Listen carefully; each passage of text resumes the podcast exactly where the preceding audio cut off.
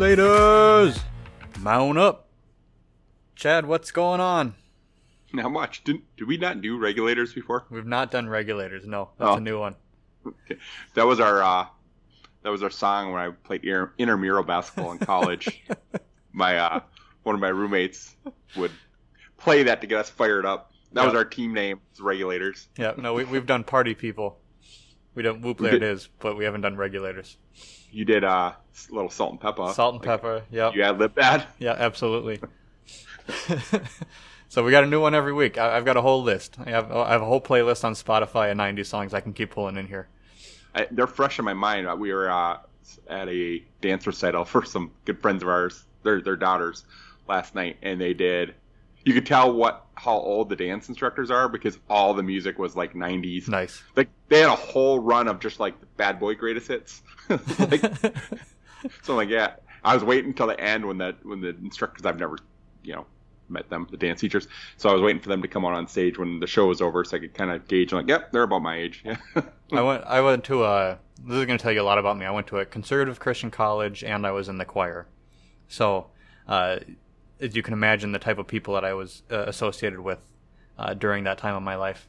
Uh, well, I guess during the current time of my life too because I'm s- still a Christian and not as conservative, but uh, and Still definitely not not in a choir. Nope.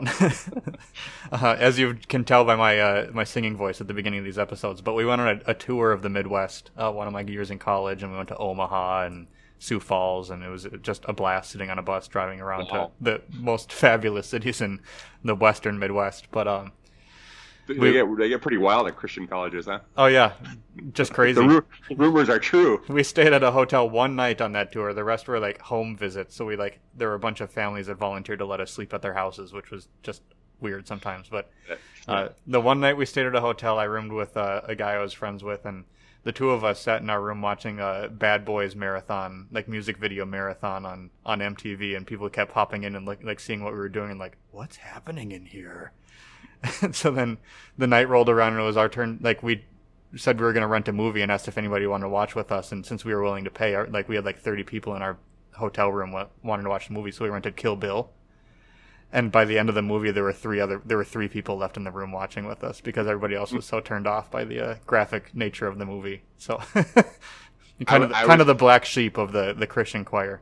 I was say I, I was probably running the other circles. I, I was uh, part of our church group. We went on a ski trip every winter, and we went. I brought I brought my friend who's not not religious in the least bit, and uh, we stayed in this.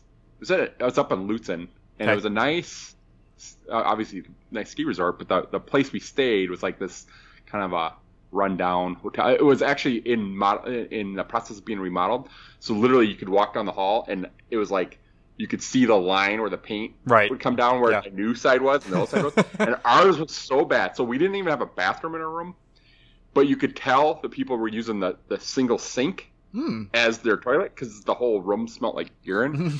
and then the floors were uneven, but not in that you you know like one direction. It was like uneven, so that we had two twin size beds, but our beds kept rolling into each other. Like so, we were like trying to stack stuff between our beds to so we weren't like Yeah. sharing a bed. and we were being so loud because we were laughing so hard, making so many jokes, and I don't know how we had so many ni- noise calls from like the front desk. Like our own group was turning us in, like the Yeah. people like across the hall from us, like our friends who were skiing with the next day. So anyway, that was I was the opposite crowd. I was the crowd that was I was like I would have been hanging out with you guys watching Right, Kill yeah. Bill, but um, probably got you in more trouble because uh, the mouth on my friend Jason. There you go. Yep. I don't know if the uh, the language would have tipped us off, but I can imagine there was some language shared in the uh, Timberwolves offices in the summer of 1990 between Bill Musselman and Billy McKinney. Sounds If like were- things went uh, from bad to worse that year. yeah, if they were even talking at all. I, I kind of get the sense from my um, research that Musselman just kind of did what he wanted without really even communicating with the rest of the the group. Yeah. he kind of you know went scouted the players he wanted. I kind of just was a maverick on his own, just kind of doing his own thing. It's like you know, well, whatever. You guys will figure out and catch up, or or not. But I don't really care. I'm, Well, and it seemed like Bob Stein, who was both of their bosses, didn't really do anything about it. I don't think he was really a leader. Like it seemed like you had two alphas in the room, but it was McKinney and Muss, not the guy that was actually in charge, Right. Which was Stein. You know, just and I don't. Maybe it was more because Stein was not a basketball guy, and so he wasn't like. If you're not a basketball guy, how do you know which guy is doing the right thing? Which like, who, how do you pick a side? Yeah, You know? I mean, hadn't been around basketball that long, but at the same time, he had been an agent for NBA players before he, be- he started leading the team. So he should have known enough, but at the same time, Yeah, but in Yeah. terms of personnel, like you know, like would a uh, Jerry Maguire type know anything about the sport or just the finances? You know what I mean? I was gonna say Drew Rosenhaus, but he, I don't think he had any NBA no. guys. It was all NFL. But Jerry Maguire. That's the movie you would have rented at the hotel. that was a good movie. I to be honest, I like Jerry Maguire better than Kill Bill. I'm not a Kill Bill guy. I'm not a Tarantino. There's, I don't think like, I've seen Kill Bill since that moment, so I, I can't really speak to it. But I like like Django Unchained, but I never liked the uh, yeah, Like, what's the other big one with Travolta and Samuel Jackson? Uh, everybody thinks is Pulp so Fiction. great. Yeah, it's like I my vibe on Pulp Fiction is people say they like Pulp Fiction because they think it makes them appear smarter. Well, that and Reservoir Dogs, both of them were along the same Yeah. lines of like. I watched both of them. I think when I was like 21, 22, and I was like, I don't, I, I get it, Clockwork but Orange is another one, not not Oh. Tarantino. God, Clockwork Orange. Everybody in college would tell tell you how great Clockwork Orange. I was like, no, it's not good. You just think it's good because you're in some film study class and you want to appear smart. That movie sucks. Yeah, no, I had somebody in high school tell me, dude, never watch Clockwork Orange. It'll mess with you. And I was like, now I want to watch it more. So I went and watched it. And I was like, no, I never should have watched that movie. No, it's messing with me, and I never want to see it again.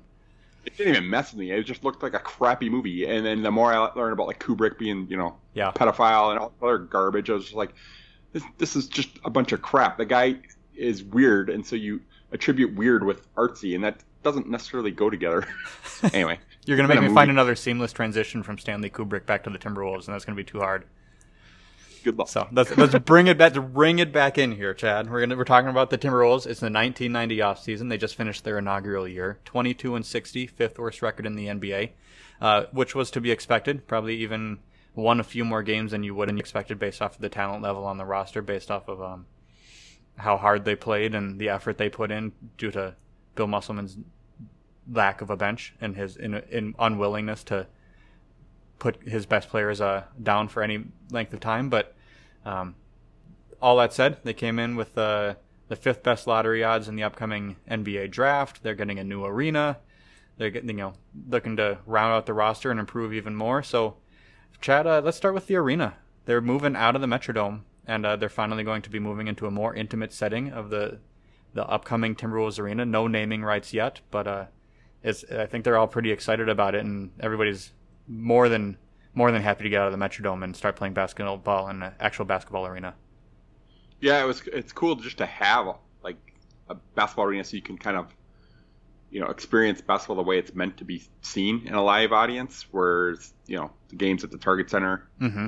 felt so disconnected from the action. I mean, for most people, I mean, there are there were some seats that were close, but because that building was so large, most of the people were sitting, you know, a long ways from where from the courts. Yeah. So you know to get a I don't know. Had you ever been to a basketball game prior to a Wolves game growing up? Like no, had you been no, to like I a don't Gopher- believe I had. No. So I had been to some Gopher games, and I remember like how awesome that was being that that close. But not but the the flip side is I never went to a Wolves game at Target Center that first year, so I didn't go to a Wolves game At the until I was Metrodome, at- you mean? Or yeah, sorry, at the Metrodome. So I didn't go until they were in the Target Center. Yeah. No, I did go to the Metrodome, and I remember that just being insane, just how far, how big it was, and even when Yeah. you were close, you were still super far away from the actual court itself because they had to just put down chairs and get everything built into the the middle of the the field. So, um, yeah, I mean the Target Center, I'd still prefer the Target Center even in its current state, um, to having to go back Oh, to sure. a game at the Metrodome 30 years ago. So, Yeah.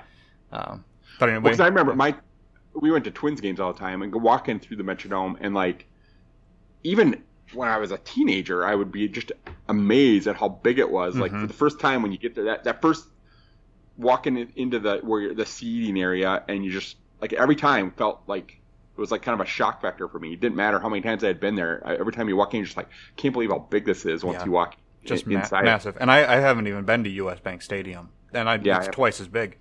Yeah, I haven't been to that one. I can't even either. imagine what that's like inside. But Um, but yeah, so they're moving to a new basketball arena built exclusively from the funds of Mar- Harv and Marv, uh, the two Timberwolves owners. So they didn't, uh, they just borrowed money to build this themselves rather than using another arena in town or uh, trying to get the city to build it for them. So coming in with about 19,000 seats, so they'll have less than half the people that they had in some of the larger, uh, high, more highly attended games the previous season. But with everybody being closer, the and everybody being kind of right on top of the the floor, hopefully it, it's a better home crowd. So they're looking forward to a better home court advantage uh, in the second year.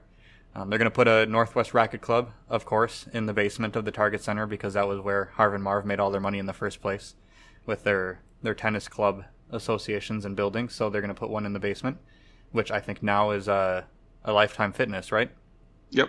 yep. Yeah. Uh, so then, um, as they're going through, they're trying to they're finishing up the the Targets or the Timberwolves arena. It's not the Target Center yet. We'll get to that. Um, the North Stars that that season were were for sale and moving away. The Gunds, who we talked a lot about over the previous season, um, were selling the North Stars. And the Timberwolves wanted the North Stars to actually leave the Met Center and come play at the Target Center, and they did a lot of negotiating uh, with the new owners in terms of trying to bring them over to, to play at the Target Center and make it a, a two sport venue. Um, they even offered them, you know, a really good deal, such as five years with uh, no no rent to play at the Target Center, you know, giving them forty percent of the uh, commission on on uh, concessions and everything like that. And it was a really a really sweet deal, except that what it eventually came down to was that uh, the North Stars and the Timberwolves had conflicting sponsors, and the Timberwolves had agreed that they wouldn't post any conflicting sponsor advertisements in the Target Center than the for the ones that they had already signed agreements with. And since they weren't willing to make that concession, the North Stars weren't able to move in and uh, play at the Target Center. Otherwise, they might have moved in immediately, and I don't know if that would have changed the history of the North Stars, but they stayed at the Met Center that year, and the rest is history. Hmm. I didn't know that. That was the reason. That's fine. I mean, I'm guessing banks. Mm-hmm. Two different banks. Is that what the sponsors? No, I th- the so the Timberwolves had just had in all of their contracts with all their sponsors just said that there wouldn't be any com- competing advertisements. Right, but were the, the were, were, the com- were the competitors two banks? No, it was. I mean, I think it was all of them. So it was Coke and Pepsi, or Banks, okay. or whatever it happened to be. If the Timberwolves had one brand, you know, the McDonald's and Wendy's, or whatever it happened to be, the North Stars had a few that were direct competitors with the Timberwolves sponsors. So um, and since they wanted to uphold that for their sponsors, the North Stars stayed at the Met Center. And uh, I, I, would be, I don't know enough about hockey to say if that led it to them moving at all. I'm sure the new owners wanted to move it anyway, but, um, but yeah. So that was that was kind probably of would have locked them in for you know a few years beyond that to the point where Norm Green, who ended up being the one that moved them, yeah, would have probably bailed and sold them. So yeah, it probably would have changed the timing at least. Yeah. Yep. Uh, because Norm Green was not the owner buying them in the summer of 1990. It was no. it was different interim owner. So um, they might have held on to it and not let Green come in and swoop it out there, out of there. So very interesting there. Found that uh, found that kind of fun. Um, do we need to give uh, a shout out or uh, RIP to Thomas J. Reiselman? He was the one construction worker who died while building the new arena. So I'm sure everybody's moved on from that over the past 31 years, but uh, if you're talking about the building of the new, new arena, I felt that was only proper to, to bring his name up and give him some credit for it. Uh, his family will never ever hear this because barely anybody's ever ever going to hear this, but uh, it was only right. So I, I, found his name. I wanted to say it. Um, Wolfenson uh, came out and said that the arena was going to cost around 100 million dollars eventually to build, which was 25 to 28 million dollars over budget. Um, they still paid for the whole thing out of their pockets, which as we will find out in later seasons, eventually uh, dooms Marvin Marv in terms of their ability to own the team and continue to pay for it. But uh, it was a it was a big venture for those two to just pay for everything, not even ask the city for a cent, to just build their own arena and kind of take the, the thing by the horns and just say we're going to do this our, our way. Yeah, I mean, you kind of wish we could have more owners like that. There's not a lot of those.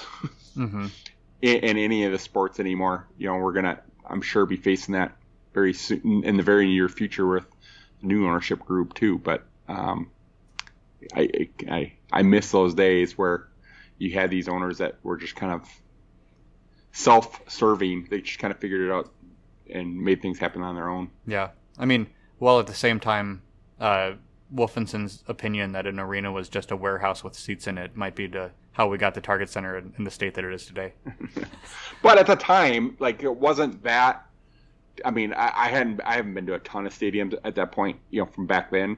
Um, but I had been uh, you know, like the ones that the Minnesota had to offer, and it was still a lot nicer than the the Metrodome was, and you know, um, I don't think it was as as crappy as some of the uh, some of the other arenas that teams are playing in. Mm-hmm.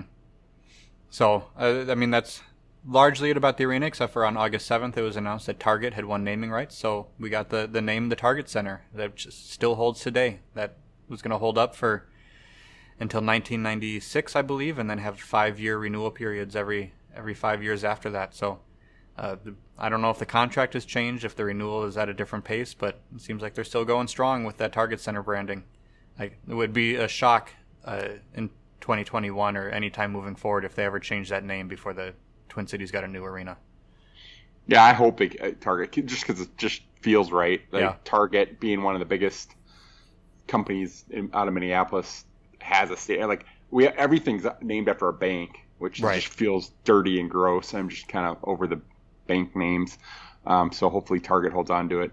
Yeah, the other two competitors uh, for the naming rights were Pillsbury and General Mills. So I remember. Yep no banks back then uh, buying the the naming rights, but T- tells you where our uh, economy has gone, huh? Yeah, it's all it's all based off interest and.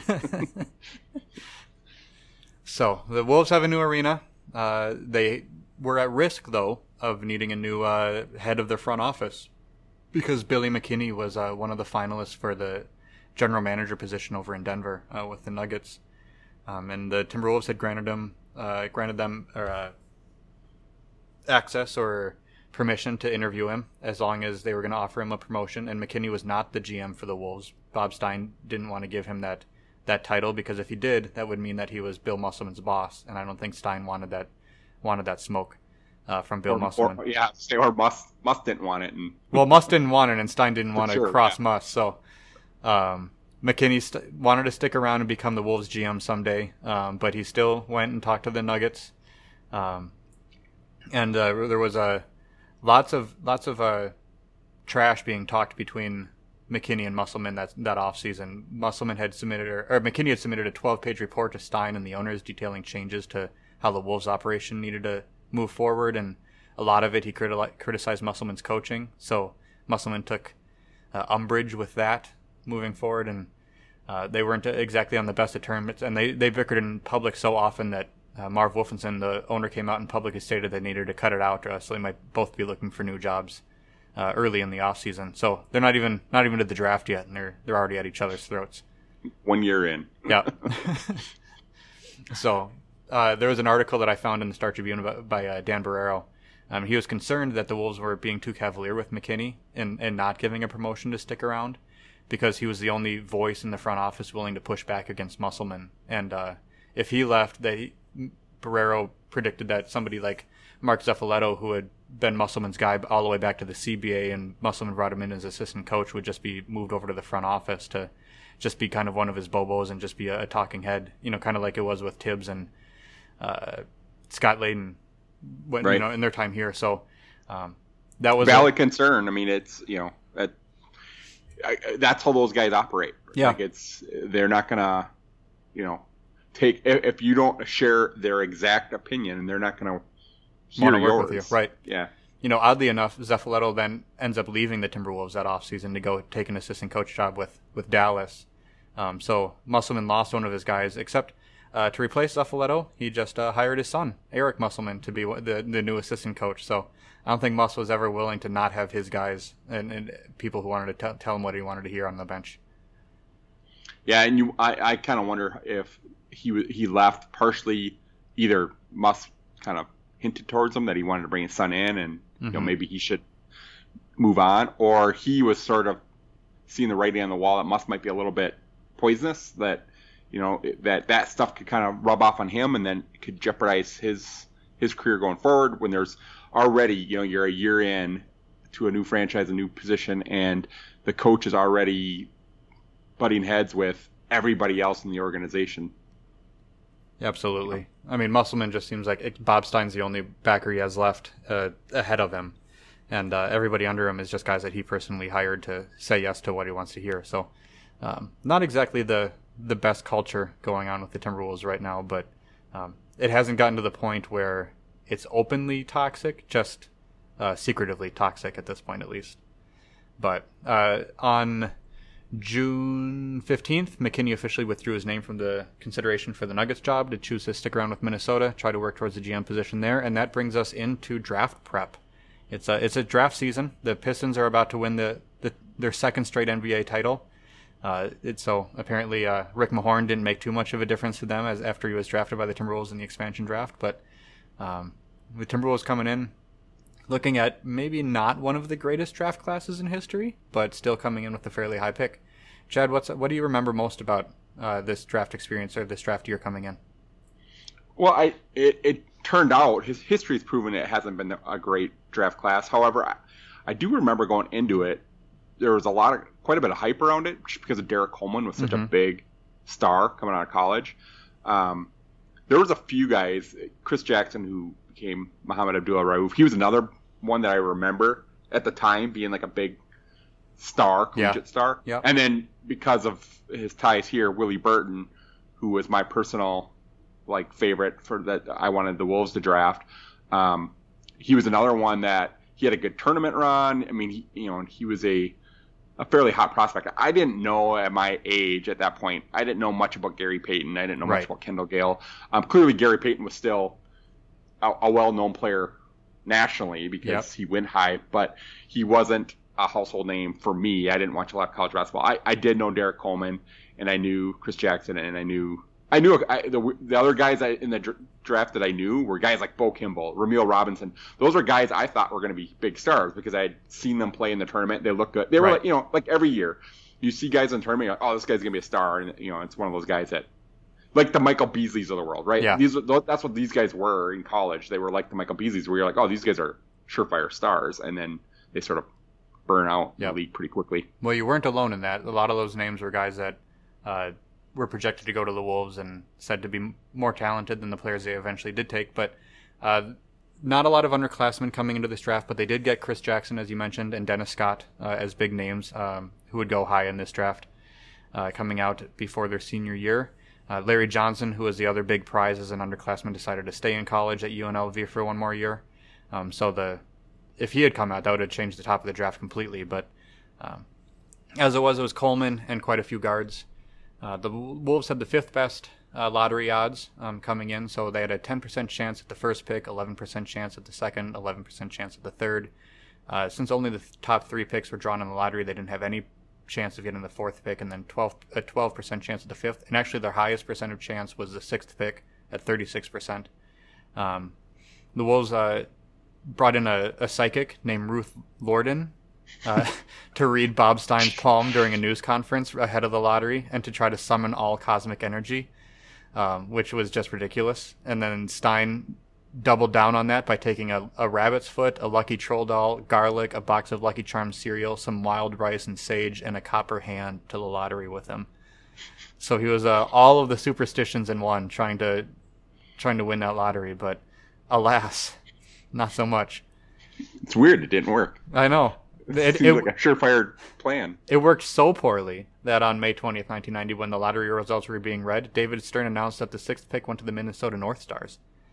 So, so not only did they uh, not win the first pick, Stern forgot the the t- franchise's name when he was announcing out. Nine. So by by the way, Stern had a lot of trouble around that time with our uh, our team nickname because, as I mentioned before we got on air, I I rewatched the draft, and when he announced the pick, he he like stumbles. He gets Minnesota, and then it's like a long pause as he's trying to figure out like what's their name again. It's like, come on, it's not that hard. No, how many new teams do you have? I am not that. As an aside, I'm still surprised that we have never been rebranded as just the Wolves. Just to make it simpler, sometime over the past 30 years, I think I would have thought somebody would have had that idea to just shorten it, make it easier on jerseys and what whatnot.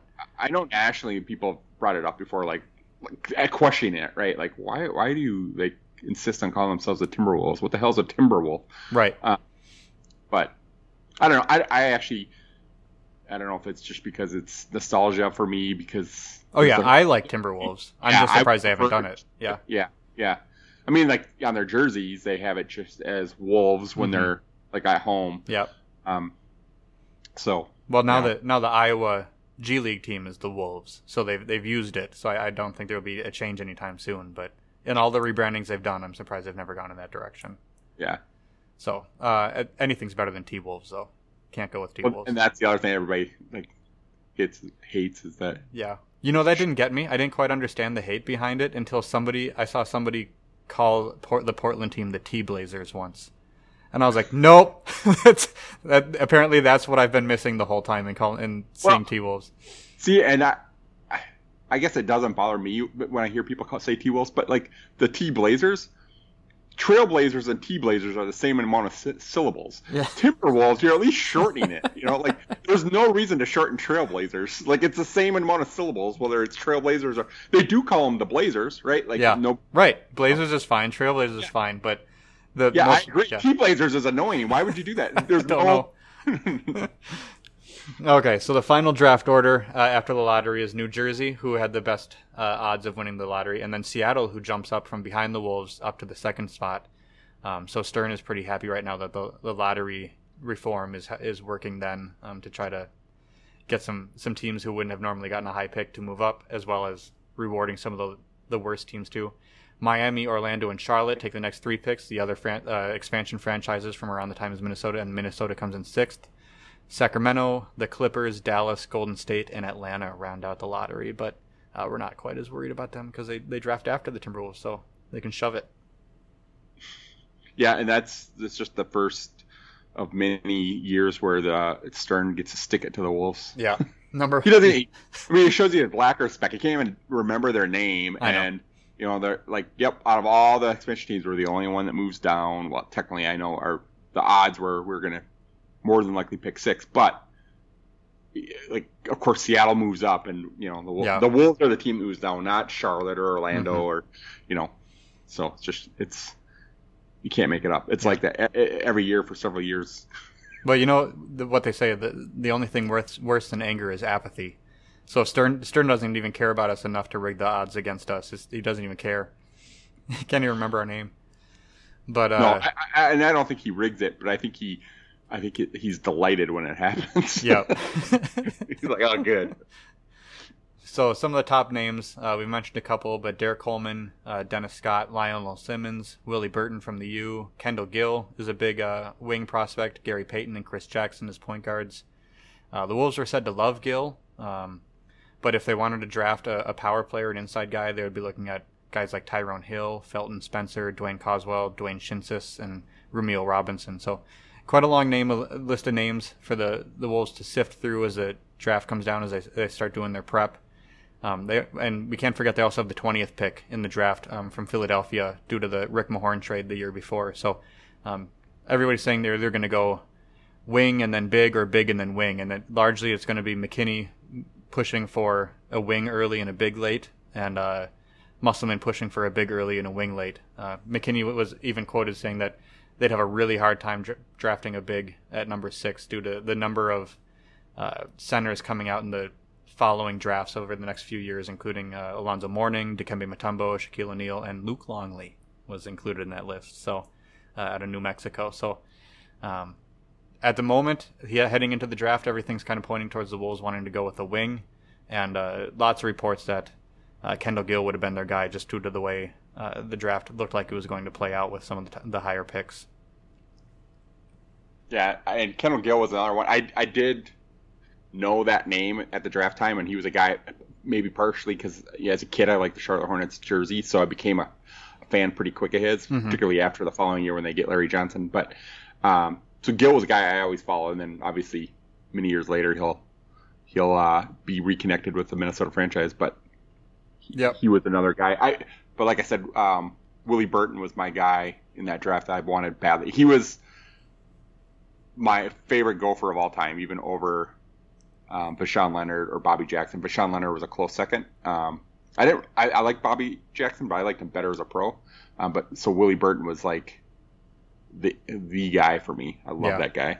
Yeah, I mean, for in terms of Gophers, Voshon Lenard early for me, and then Bobby Jackson and Sam Jacobson were kind of the guys that were right, were the big names right when I was kind of rolling through my interest level in them, and then everything fell apart with that team. But yeah, uh, but uh, I, I don't remember Tony Burton as much, um, or Willie Burton, I mean. And uh, yeah, they were they were awesome because that was you know Clem was the coach still. Um, Burton and and Voshon were Voshon was there that year too. This mm-hmm. year right before Burton left, and so those two guys together. And Voshon kind of came on strong towards the end of the year, and then Burton was always the star.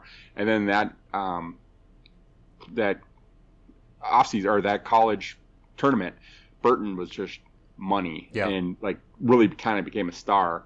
Um, and so I, I mean, he, he ends up going pretty high anyway, but I thought he would be a, you know, in play there for the Wolves. I was like, oh, this is going to work out perfect. Like these other guys like, oh, you know, Willie Burton should still be available at six. I, mm-hmm. I just can't remember all my friends and I talking about that, being excited for that prospect. Yeah.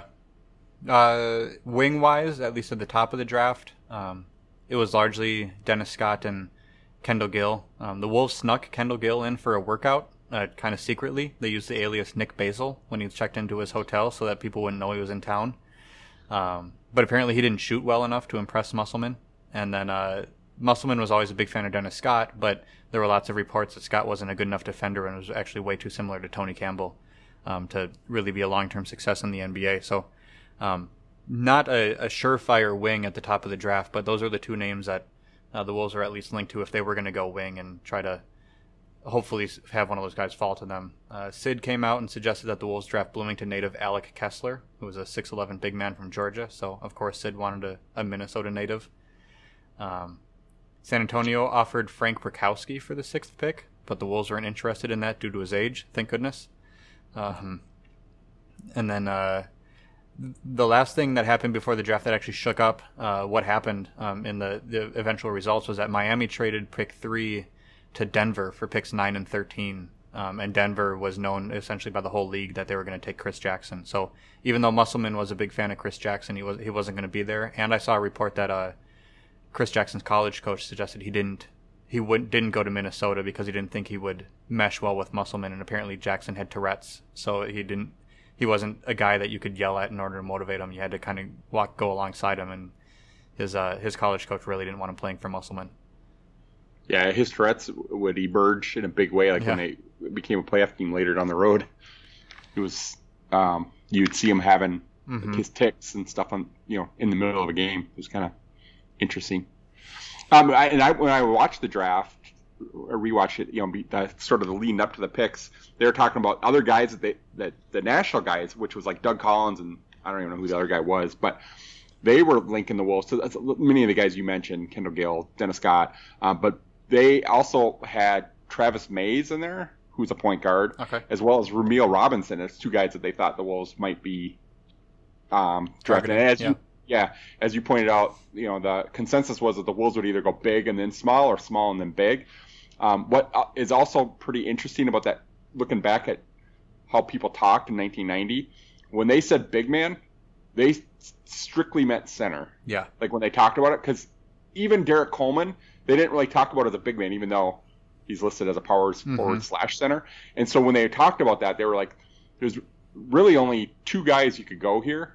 Um, if you're going to take a center, and that was Felton Spencer or a big man, as they said, yeah. Felton Spencer or Loy Vaught were the only two guys that. And Loy Vaught is listed as a power forward, but I don't know that much about him. Maybe he's a bigger guy, but those were the only two guys that the the national media that were covering the draft were talking about. They're saying, well, the, and their thoughts were that neither of those guys were going to be starting big men long term. They thought both of them were either projects early, yep. or they were going to be ultimately a second string player for the most of the better part of their career. So they felt like guards were where this draft was strong in, mm-hmm.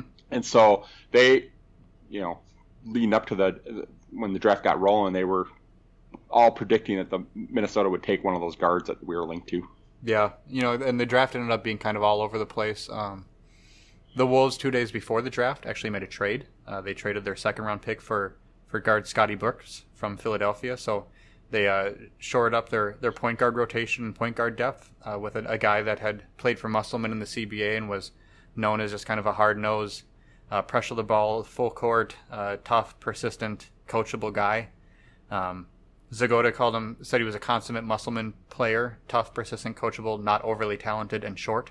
So apparently the Musselman had a type, um, a lot like a lot, a lot like Sidney Lowe. Um, but yeah, they had a history there, so they bring in Scotty Brooks, uh, who we all are very familiar with now if we're N- NBA fans, and I, I remember him fondly from his playing days with Minnesota. But uh, they they swing a trade for him two days before the draft, and and then it's draft day. Uh, the first five picks. Um, in the in the first round before the Wolves are on the board end up being uh, Derrick Coleman goes first to uh, New Jersey. Uh, Gary Payton goes to the Sonics, and he actually went to the Sonics because the Magic traded the Sonics uh, two second round picks in 1993 and 1995 to not take Dennis Scott. Um, so I don't know if Dennis Scott would have gone to Seattle if that trade hadn't happened and changed uh, kind of the, the future of that of the Sonics franchise. But um, Seattle ends up taking Gary Payton because they agreed not to take Dennis Scott. And then, as we talked earlier, uh, Jackson goes to, to Denver because everybody knew they wanted him. And then Dennis Scott eventually falls to Orlando. And then Kendall Gill goes to Charlotte right before Minnesota. So the wings and, and the top two wings, the top two point guards, and the, the best power forward are all off the board before Minnesota is up to up to bat here.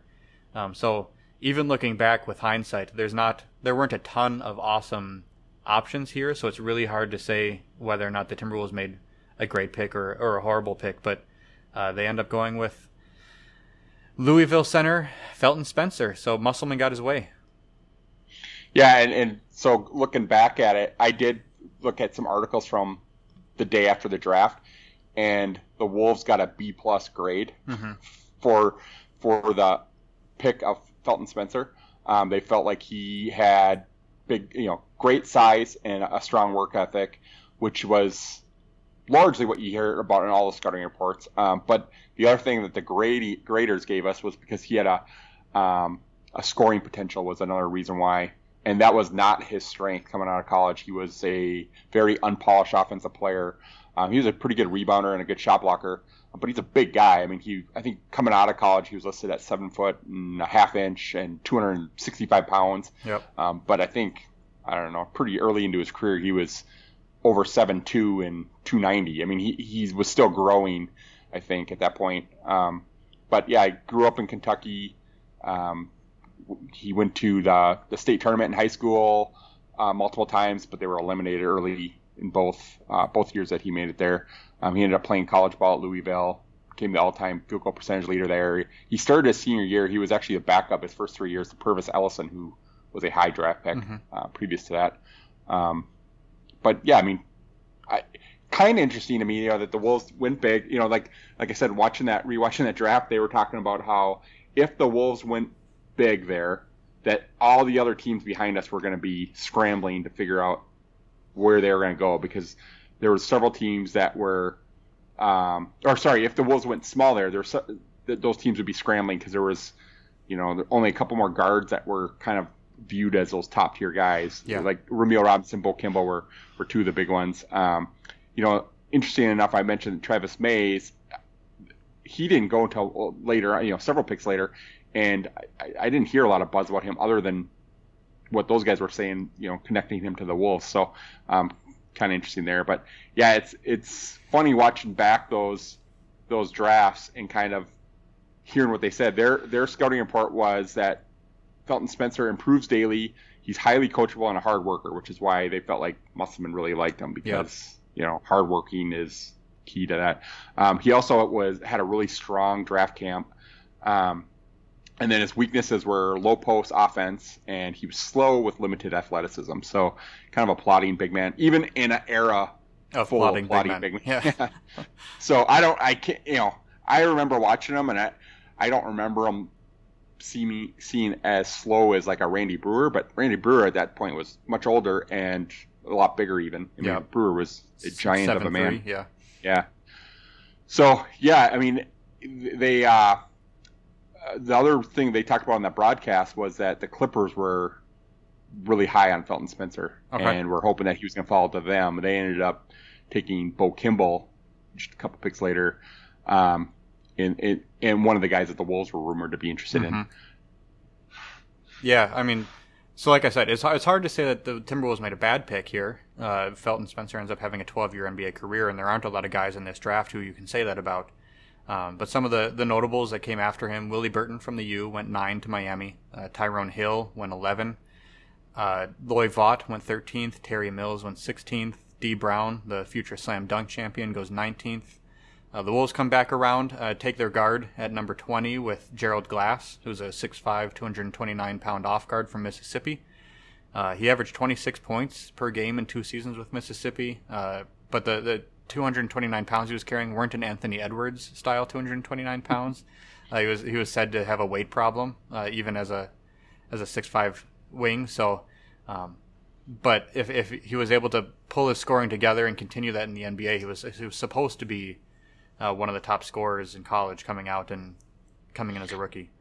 Yeah, so what's interesting is some of the stuff I was doing on him. There, ESPN or it wasn't ESPN. I forget. Um, I actually probably have the link to. They have, I found a website that it was like a Bleacher Report type thing or whatever, where they broke down the 13 most prolific scorers in in, in the modern era of the NCAA, and this is like the guys in this grouping were like Michael Beasley, Kevin Durant, mm-hmm. Steph Curry, um, Trae Young, all these guys, and Gerald Glass was one of those guys that they yeah. had in that list. So, and he had a huge monster game that kind of elevated him to national prominence against uh, Mohamed Abdul Rauf. Uh, you know, when he was still Chris Jackson against LSU, it was like an overtime game. They each went up for over 50 points. Gerald Glass had 53, including the winning free throw that um, won the game for them. And from that moment on, he elevated himself to potentially going in a top 10 to 15. There was talk yeah. he'd be a lottery pick.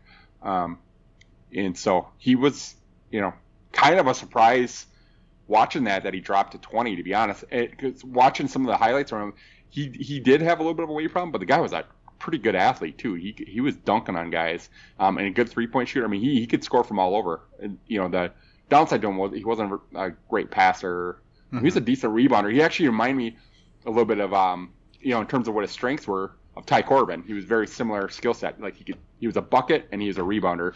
Um, which incidentally, when I was watching back the, the stuff on Willie Burton, the guy I wanted, also very similar to Ty Corbin, similar size, was a scorer who could rebound, didn't do much else. Um, Ty Corbin's probably a better defender and stuff, which is I'm sure why the Wolves didn't um, consider Willie Burton there. But uh, but yeah, Gerald Glass was you know, a, a pro, one of the most prolific scorers in that draft for sure. Yeah, he averaged like 29 points per game his junior year in college. Um, not quite as high as senior year, which is, like you said, why he fell from a, a top 10 projection to going 20th to the Timberwolves. But there's always those guys, you know, every year. Uh, the Tyrese Maxey last year, you know, Desmond Bane, who you think are going to go higher. They have the potential to go higher, and as they start dropping into the 20s, you start getting really excited as a fan for for picking up one of these steals of the draft, and they never end. I mean, rarely do they end up being as good as you thought they would be, and they, they usually fall for a reason, just as uh, Gerald Glass most likely will show over the next few years here with the Timberwolves. But um, at the time, the Wolves and the, the media surrounding the Wolves were actually even more excited for, for the Gerald Glass pick than they were for the Felton Spencer pick.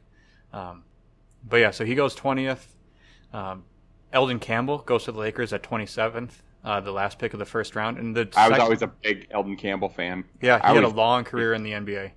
Yeah, but the second round, oddly enough, might have been maybe not better than the first round, but just as many notable names that went in the second round of this draft. But, you know, Toni Kukoc goes 29th, spends a couple years before he comes over, but anybody that's watched The Last Dance knows the history of that pick. Uh, Jud Buechler, uh, who isn't a big name, but if you were a Bulls fan in the mid 90s, you know who that is. Uh, Bimbo Coles goes 40th. Antonio Davis, who has a huge career for Indiana, he goes 45th. And Cedric Ceballos, who uh, shows up again, you know, only a couple years later in the finals with Phoenix, uh, goes 48th, and he has a long, uh, strong career with multiple teams. So lots of big even names there in the second round.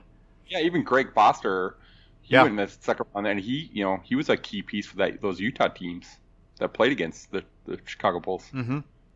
Philadelphia ends up taking a guy named Brian Oliver with the pick that they acquired for Scotty Brooks, so I don't think the, the Wolves lost out too much on there. They lost out on the potential with some of those other names that I read off, but uh, who who know, who believes that the Timberwolves would have taken one of them if they had kept the pick? So they didn't want three rookies again on the in the second year of a franchise uh, expansion franchise. So um, if you if you want to look at the career win shares from basketballreference.com for the, the guys drafted in this class, uh, Gary Payton far and away leads the list with 145 uh, career win shares. Second is Derrick Coleman at 64. So that, that just tells you uh, how much better Gary Payton was than the rest of the field. He more than laps the field here. Uh, Elden Campbell was the third best player uh, in the draft class according to career win shares. Toni Kukoc and Antonio Davis tie for fifth, and then Tyrone Hill actually comes in at seventh.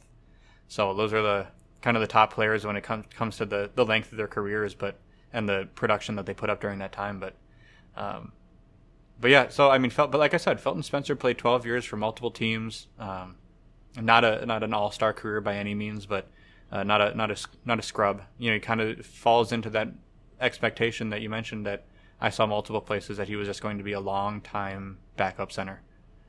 Yeah, a big, strong guy, and you know, you you look at him, you know, the the, the other correlation I, I compare it to would be like Kandi. He wasn't as talented as Olowokandi, um, but he's one of those big guys where you look, he looks the part. You're like, oh yeah, that I bet you that guy can play. Mm-hmm. And he just didn't have the motor. He just not that he wasn't a hard worker. He just wasn't super competitive. He wasn't a dynamic personality. He was just kind of a low key guy. And um, you know, it was kind of like a Wiggins personality, right? The way Andrew Wiggins is just not a fiery, you know, energetic personality like Anthony Edwards. He, he you know, Edwards is just infectious. His, yep.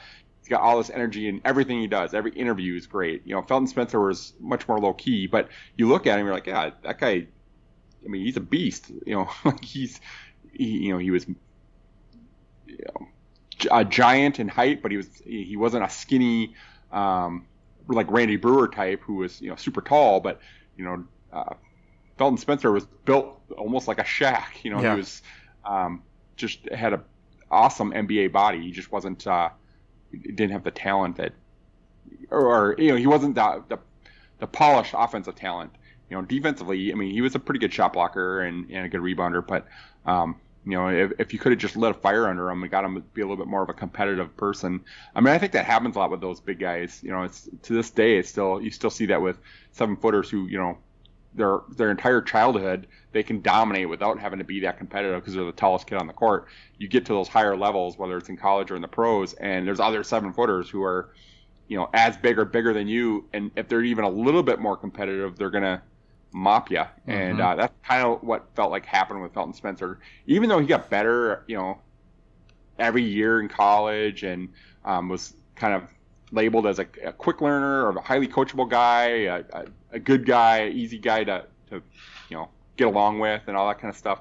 Um, he just, you know, the the downside was he just wasn't as competitive as you you had hoped he would. You you want a little bit more of a mean streak from your your big man. Well, the the Wolves are also backing themselves into a corner here, building a roster around a coach that not only had a, a history of uh, running out of patience with the people around him and not having long a long tenure at anywhere that he went to, but um, could only coach one one way. So he was built. He was trying to build a roster of players that fit his way of playing, and in the process, also pushing out talented players that didn't play his way. So eventually, it was going to come down to a point where you either stuck with Bill Musselman forever and tried to continue to to grow in that pattern, or the roster that you were left with when he left wasn't going to be as successful or have the the potential to grow with another coach. So. Um, Musselman is really asserting his his will on this franchise. It's it's a I, there are so many parallels with him and, and Thibodeau and what happened when Thibodeau eventually comes back as the head coach instead of Musselman's assistant. Um, but he's just get bringing in his guys and he's making sure that top to bottom it's it's his way or the highway. Oh yeah, yeah. I mean it's becoming more and more clear. Like it's weird because you read back some of those old articles and stuff, and some of the interviews with Musselman are pretty entertaining. But on the same time, you're like, wow, this guy really. I could see why people didn't get along with him very well. Yeah. he was, you know, could come off as kind of a jerk, pretty arrogant.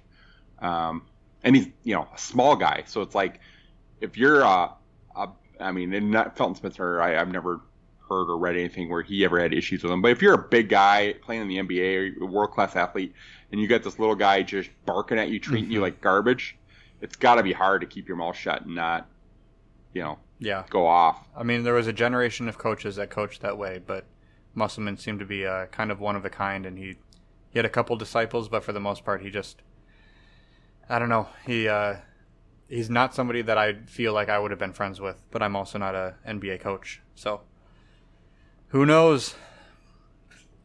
Um, it's funny too. I did find out ESPN rated this entire 1990 NBA draft, um, and they gave the entire draft class a D. um, best pick clearly it was Gary Payton. Um, they they gave the second overall pick. The worst pick they graded was Felton Spencer, Fun. which I feel like is pretty unfair, but it it's is. pretty on brand for ESPN to con- constantly like yeah rag on the Wolves. Oh yeah, because come on, like you said, he played 12 years in the NBA, and I would say probably only a third of these guys played more than three or four seasons. Um, so to call Felton Spencer the worst pick, when I mean he played longer than Lionel Simmons, Bo Kimble, Willie Burton, Rumeal Robinson, like all the guys that were picked immediately after him. Felton, Felton Spencer played more years in the NBA, so on its face, it's just wrong. Yeah, um, I mean, even but, the direct immediate critics of the pick at the time the guys that they were pushing for were those guys you just mentioned. It was Kimble and Robinson and Travis Mays and Willie Burton, and they said that the Timberwolves could have gone with a more talented player than Felton Spencer and gone with any one of those guys, and they, none of them proved that they, yeah, and it, it, had that talent. I mean, there was one report before the draft saying that the Wolves should have gone with Tyrone Hill if they wanted to go with a big man, and that would have been a better pick, just with the career he ended up with uh, in Cleveland. But overall, there was there wasn't really anything better that was a consensus for the Wolves to go with. No, I mean, especially now looking back at, at the time, yeah, all those talking heads thought those guys are better. But this was this uh, rating was in 2009. So like these ESPN knuckleheads had the benefit of being able to go back and look at all these guys' careers would have wrapped by then. Yeah. And they they kind of looked at it and they still oh it's Felton Spencer because the Wolves picked up. You know it's just such a lazy job. I mean it's just there are some good writers at ESPN. There are so many trash writers that it just it, there's so much garbage you have to sift through on that. Um, that site. So I just I thought it was humorous because it's just a, you know the the whole reason I, I, guarantee you this guy that wrote it all he did is went and looked and said, oh. Who did the Timberwolves pick? That's the worst pick. Right. just you know, he didn't even look at the rest of the, the list. If he did, he would have noticed. I, and I, I looked at the guy's name. I didn't. Uh, it wasn't a big you know, household name writer, but um, I don't really remember who it was anymore, and frankly, doesn't even matter. But it's just I thought it was humorous that they, you know, had to rag on him anyway. I know because like you know, like you know Willie Burton, I remember him going off for 53 points. So I wanted to look up. In, for whatever reason in my head, I thought that was against the Chicago Bulls, um, but it wasn't. It was actually against Miami Heat after he got traded by Miami to.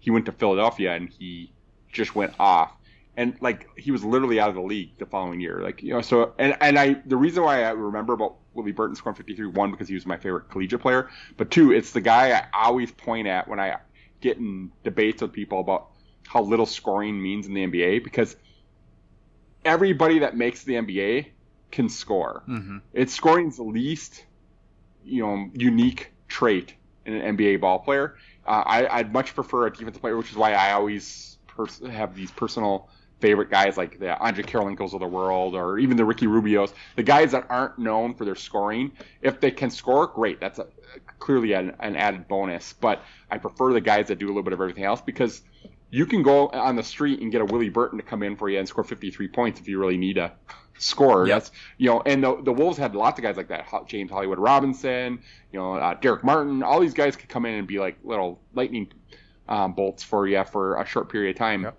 don't forget and, Mo Williams.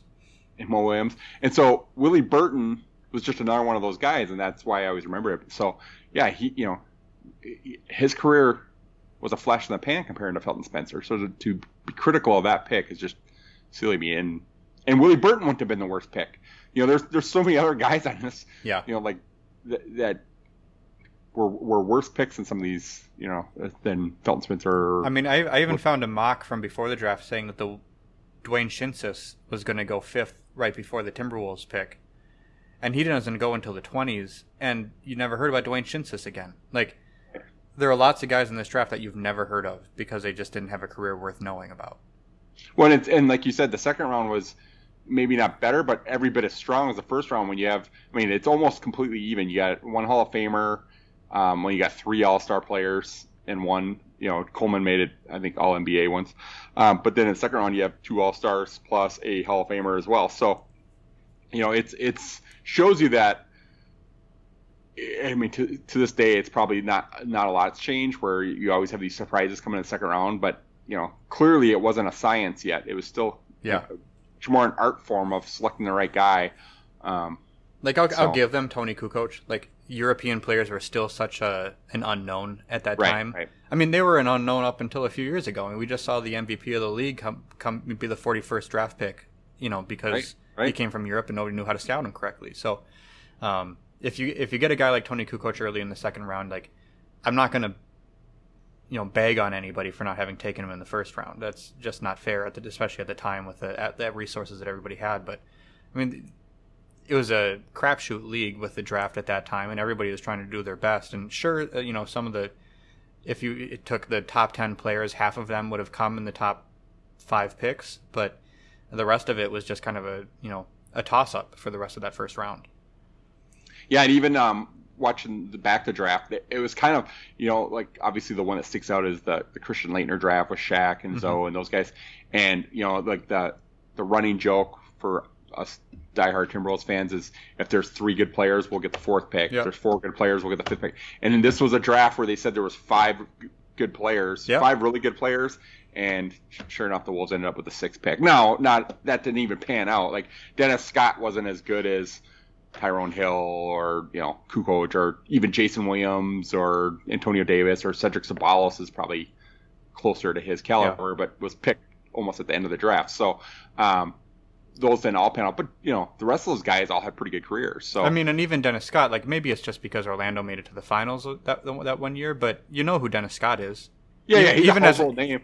Yeah, but he's a what? He was like a third or fourth fourth option on that team. So yeah, absolutely. But like, Felton Spencer was never even a household name. No, so, yeah, no, but I don't know that uh, Dennis Scott would have been a household name if he didn't play with Shaq and Penny and you know, mm-hmm. like uh, right. I mean, he, he got the, the lift from that absolutely. You know, so did Nick Anderson from the previous yep, draft. Yep. So yep, and and Felton Spencer got a little bit of a uh, push with the you know Karl Malone and, mm-hmm. and Stockton when he was in Utah. He was a more well known player. Um, but he, you know, was traded after before they they made multiple runs. Yeah. At, the, at a title, so.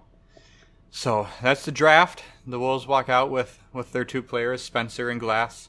Uh, they they have got free free agency coming up to round out the roster. Uh, the salary cap in the NBA is going to rise from 9.8 million to 11.9 million. So uh, quite a large jump, at least in terms of percentage wise, percentage wise, uh, that that year. Um, the Magic and the Wolves, who came in as expansion teams the previous year, will have a cap of 8.9 million since they're still trying to start from the bottom and, and work their way up. So for some reason, they were limited on how much they could spend uh, in relation to the rest of the league. So they'll have about three million dollars less to spend than the rest of the teams. But I think their their overall number coming in was so low that they didn't have any chance of getting there, even with Felton Spencer uh, signing a a contract worth around a million dollars a year as a rookie. But um, but it was just uh, we're not going to spend a lot of time here because it just wasn't a big free agent year for the for the Timberwolves. No, they're largely going to just run it back. You know, bring mm-hmm. back the same guys. They, I mean, and it makes some sense because you're like, how do you build any momentum?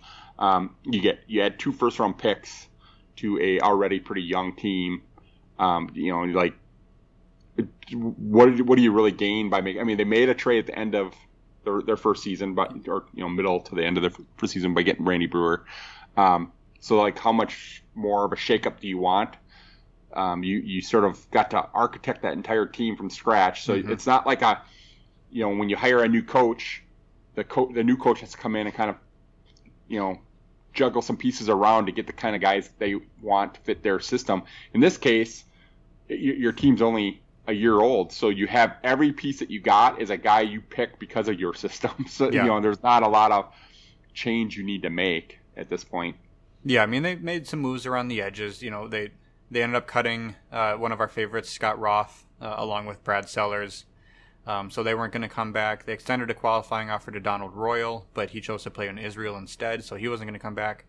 Um, they signed a bunch of guys to, to training camp invites, guys like Tim Legler, uh, who you might be familiar with from ESPN, Leon Wood, Ronnie Grandison, Glenn Putty, Johnny Rogers, uh, Richard Coffey, Brian Rowsom, a bunch of names that uh, most fans aren't going to be super familiar with. Coffey was another another gopher, um, so that one one might ring a bell more than others. Um, but for the most part, like you said, they had a roster of guys who, except for Randy Breuer, every single one of them they would have hoped or should have hoped would improve from one year to the next, and they would have actually taken another step forward as a as a young team. Yeah, yeah. I mean, it's you know, I guess we'll see how the, this this uh, strategy plays out as we kind of cover the rest of the you know the season 1990. But um, you know, you have you have a, a, core that you like. You know, you still have your Sam Mitchell and Pooh Richardson, Tony Campbell, and Ty Corbin, and all these guys that were sort of emerging for you and showing that they might have some game. Um, you know, and even though it was a you know a losing season, it was still a surprising season in the sense that your your expansion team you outperformed all the other expansion teams. So you know, build on that momentum rather than completely just shuffling the deck for the sake of shuffling the deck. Yeah, and I can't say I uh, disagree with the strategy. You know, you you hope to bring in some young guys, but that's what that's what they did with the the draft, and it wouldn't have made any sense to go out and sign a 28 year old free agent to try to bring you know lift them another level or put them over the top because they just weren't there yet. So um, some of the more surprising signings or almost signings or rumored signings that they had over the offseason were that they went after uh, Michael Williams, a point guard who played for Detroit and Charlotte. Um, they had been rumored to be in negotiations on a trade for him the year before, so that's two years in a row that they were interested in Michael Williams. Um, and at a time when they already have uh, multiple point guards in the roster, I don't know how much sense that made. They also made a, a, offer for restricted free agent Steve Kerr and signed him to an offer sheet, but that was matched by Cleveland Cavaliers. So who knows what Steve Kerr's future would have looked like if he'd actually uh, been let go and been allowed to come to the Timberwolves. Um, he probably still would have ended up being a coach because that was uh, Scott Brooks' future as well. Say. But, um, but you know, so they're pointing at all these point guards, um, not able to get any of them in free agency, uh, and they actually found out uh, middle of the summer why because Sidney Lowe decided to retire. Uh, their starting point guard at the beginning of their inaugural season, and one of uh, Bill Musselman's key guys. Uh, he, I don't know if it was due to injury. I wasn't able to find out if it was back issues that he, he dealt with kind of throughout his whole season, or if it was just the fact that he couldn't couldn't quite hack it anymore, and Pooh had passed him on the depth chart. But on September 20, he was sick of playing 48 minutes. right, either 48 or zero were his two right, options. Right. Yeah. Like, ah, I don't need to go through this again. So he, he officially retires on September 27th, right before training camp, and actually agrees to become an, an assistant coach on Musselman's staff. So he's moving to the bench. Uh, the Wolves are still looking at point guards, though, you'd you'd think they would have been set with uh, uh, Pooh and Scotty Brooks uh, as their depth chart there, but they're still trying to tackle that one. So uh, as we head into the training camp in our in our next episode, we'll talk through uh, what that quest for a point guard actually ends up meaning for the team and kind of the the long term ramifications that uh, come from it. So, Chad, I don't know if we have as much to look forward to in the second season as we did in the first season. Everything was so fresh and new in that 89-90 season. We were able to spend multiple episodes talking about the, the lead up, the the whole off season, trying to figure out exactly how that roster was put together. And there's not a lot of changes here, so we know who some of the guys are, but um, hopefully some of them can take significant step, steps forward in their second season with with the team. Who are you most excited to to look into and and find out how they did in the second year? It's the same guys for me. It's still Pooh, and it's um, you know, seeing how Corbin emerges after you know sort of a surprising first season, um, and then Sam Mitchell and Tony Campbell, of course. Um, so you know, who's the guy still for me at this point in the the franchise's history. Um, he's you know your first number one pick ever, and um, he looks pretty good after his rookie season. I mean, yep. he's right there with you know uh, Timmy Hardaway, as we pointed out in the, in the last season. Um, so I, am I'm, I'm still excited for him, and I'm excited because the league, you know, we're starting to develop some more personalities. You know, we we obviously have like the high end stars like Jordan and and Magic and Isiah and those guys, but now we got Gary Payton, who's a really fun guy. Um, we know, we're starting to build some of this, some of these guys that were sort of in the prime of my childhood. Yeah. these, um, and so the next few years in, as a whole is like that's like my golden era of fandom. Is is when I was you know I couldn't get enough NBA basketball at this point in my life. Yeah, it, I related to kind of uh, I've been watching through all the old Royal Rumbles on uh, Peacock, and around the the fifth Royal Rumble, all of a sudden you get to a point. It's like it's still all the old guys from the first four. It's you know it's Hulk Hogan and Million Dollar Man and Mr. Perfect and some kind of some some of the same guys have been around the first few years, but all of a sudden Ric Flair shows up, and all of a sudden the Undertaker shows up, and all of a sudden Shawn Michaels is no longer part of the Rockers. He's the you know he's the Heartbreak Kid, and Bret Hart is has more of a role. He's not just part of the the Hart Foundation. He's, he's just kind of these guys are coming into their own and making it more like, oh yeah, I remember this. Like this is this is where I, you know, really made it. You know, understood it and was around. So I, I get that you're starting to see a lot of names. It's like, no, no, this is getting into my heyday. This is getting into really where I under, where I was a part of yeah. it. So well, even some of the guys we talked about tonight in the draft. I mean, like I mentioned Payton, but Kendall Gill was a guy I was a fan of, you know, for years. Um, I, I just always liked his game, and you know, obviously he played for the Wolves um, later on the road. He, he, was I was I was in martial arts most of my life, um, and I got, actually had a to test for some belt in Minneapolis at the main school, and at, it was the first time I had a test at that school, so I was a little bit nervous. I walk in. This is this is me as an adult. This is like in 2001, sometime yeah. or somewhere in there. And I walk in, and Kendall Gill's standing against the wall. He he wasn't.